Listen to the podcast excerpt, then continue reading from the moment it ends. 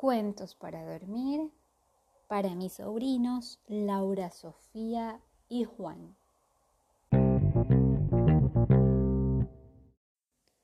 Hoy continuamos con la lectura del libro Mago por casualidad de la autora Laura Gallego.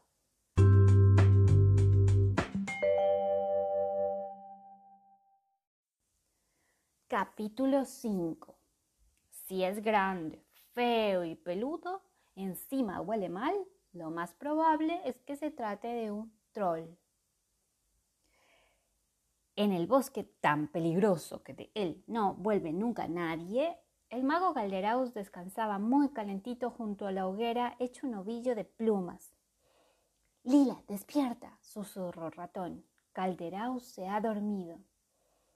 En silencio, los dos recogieron sus cosas, prendieron una antorcha y abandonaron el claro. Dejaron atrás al cuervo y paso a paso avanzaron por el bosque durante un buen rato, hasta que el ratón vio algo que le llamó la atención. Eso que llevas colgado en el cuello no es el amuleto de Calderaos. Ella puso su carita de inocente. No, no, no, que va, mintió. De noche todos los amuletos se parecen. Lila, la riñó ratón. ¿Qué has hecho? Le he robado según el código. Ratón iba a seguir protestando, pero, pero Lila arrugó la nariz y se husmeó en el aire.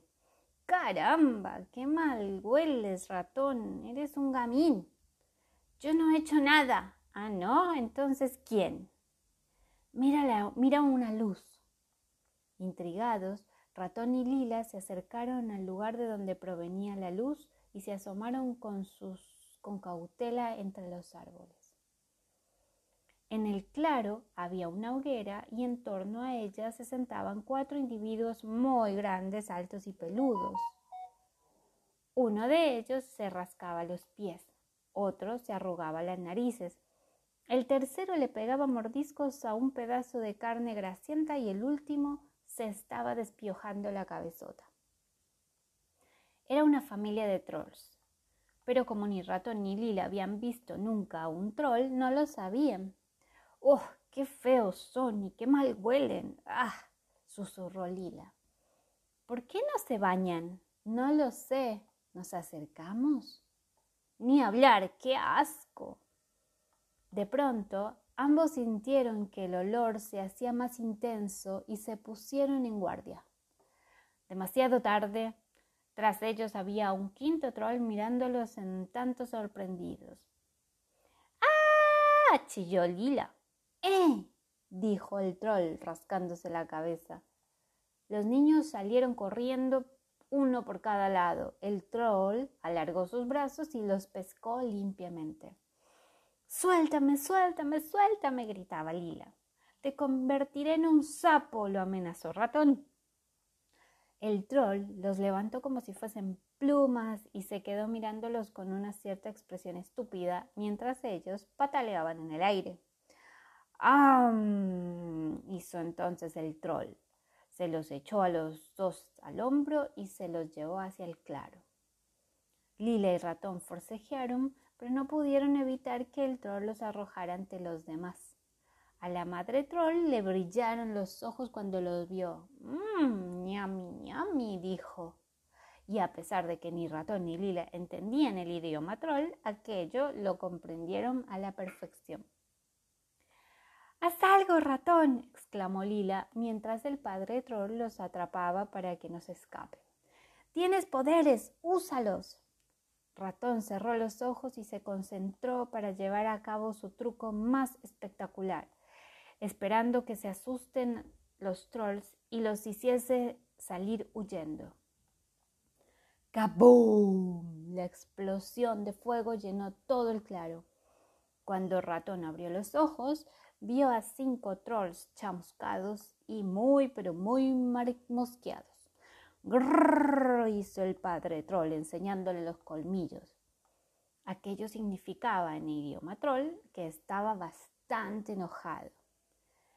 Creo que no les ha gustado, Lila. Pero, ¿por qué no les das más potencia al hechizo, tonto? Pues porque no lo sé. No pudieron seguir discutiendo y los trolls se los cargaron al hombro para lanzarlos de cabeza a la hoguera que avivaba la madre troll. Yo soy muy joven para morir, lloriqueaba Lila. Alto ahí, engendros de la noche, gritó entonces una voz desde las alturas. los trolls se detuvieron y miraron a su alrededor. Calderaos descendió volando desde una rama y con expresión terrible. Soy el gran mago Calderaos, proclamó, y os, ordenó que y os ordeno que dejéis libres a mis aprendices. Los trolls se miraron unos a otros. Obedezcan al gran mago Calderaos, criatura de la oscuridad, exigió el cuervo. Uno de los trolls se encogió de hombros y estiró la zarpa. ¡Ah! chilló Calderaos cuando se vio atrapado por la peluda garra del troll. Suéltame, pedazo de patán, cerebro de mosquito. El troll estudió el escandaloso cuervo parlante desde todos los ángulos y frunció el ceño. Mmm, dijo, y fue a lanzarlo a la hoguera. No, no, no, no, no, espera, gimió Calderaus. Querido amigo, mi buen colega, ¿nos podemos, podemos reconsiderarlo? El troll lo miró de nuevo. Quédate con ellos y déjame libre, suplicó Calderaus. Yo solo quiero mi amuleto, ¿eh? Puedes comerte a mis aprendices si quieres, que seguro que están de rechupete. Pero a mí déjame marchar, que solo soy un viejo cuervo insípido, todo huesos y plumas. hizo el troll, y cogiendo al cuervo como si estuviese apestado, fue a enseñárselo a su madre. No, no, por favor, suélteme, lloriqueaba Calderaos. Oh, le explicó el troll a la madre. Ah, ñami, ñami, decretó ella. No, chilló Calderaus.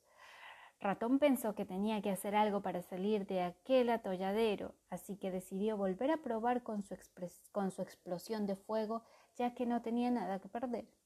Se concentró y ¡kaboom!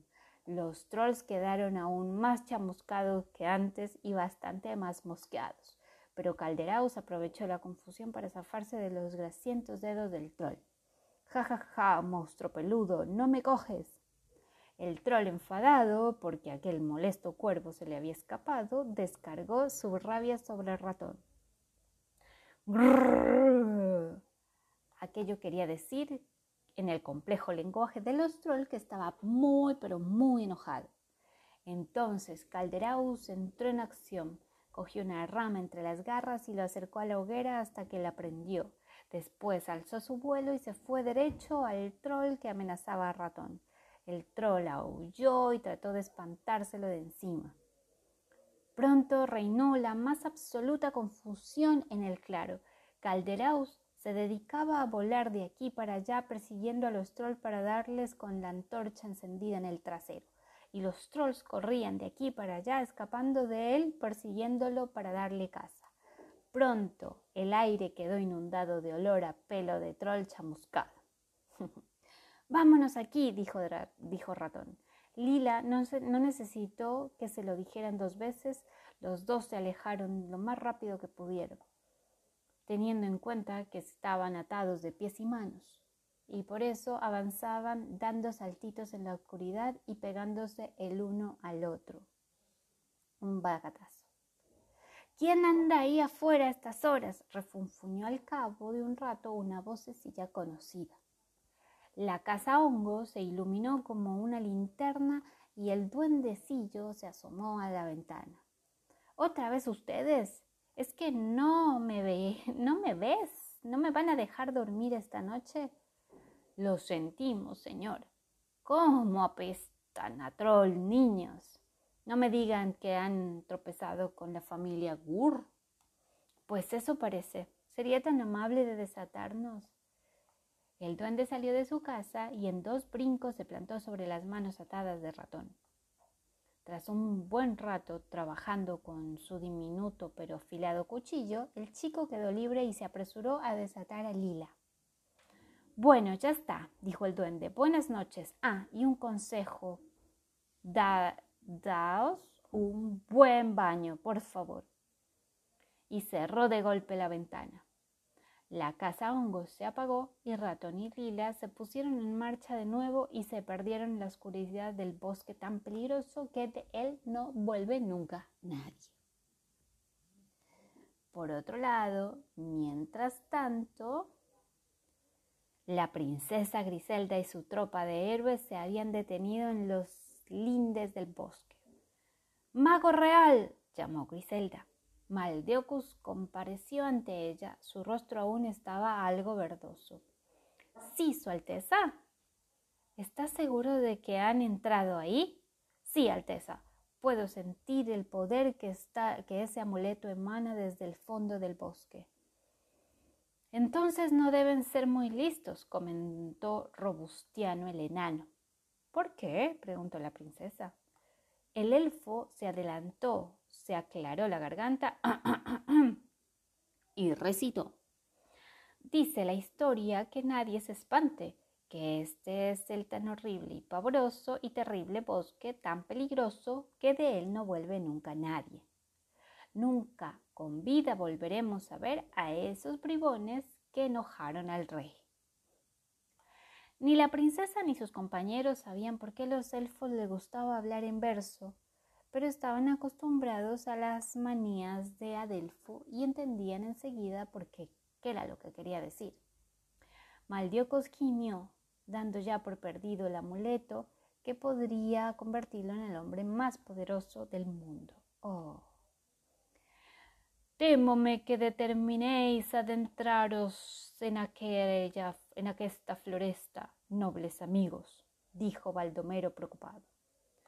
También él hablaba de forma particular, por algo era un caballero de vieja escuela y usaba palabras que habían pasado de moda hacia un montón de tiempo. ¿Por qué? se burló Robustiano. ¿Es que tienes miedo? ¿Qué insinuáis, mi buen enano? ¿Preocupame la seguridad de la princesa? Mi honor desconoce qué cosa es el miedo. Basta, ya los dos, intervino Griselda. Rodearemos el bosque y los esperaremos al otro lado. Si logran salir, los capturaremos allí. Y Maldeocus suspiró aliviado. Ah, fin del capítulo 5. Eso es todo por hoy. Mañana continuamos con la lectura. A dormir.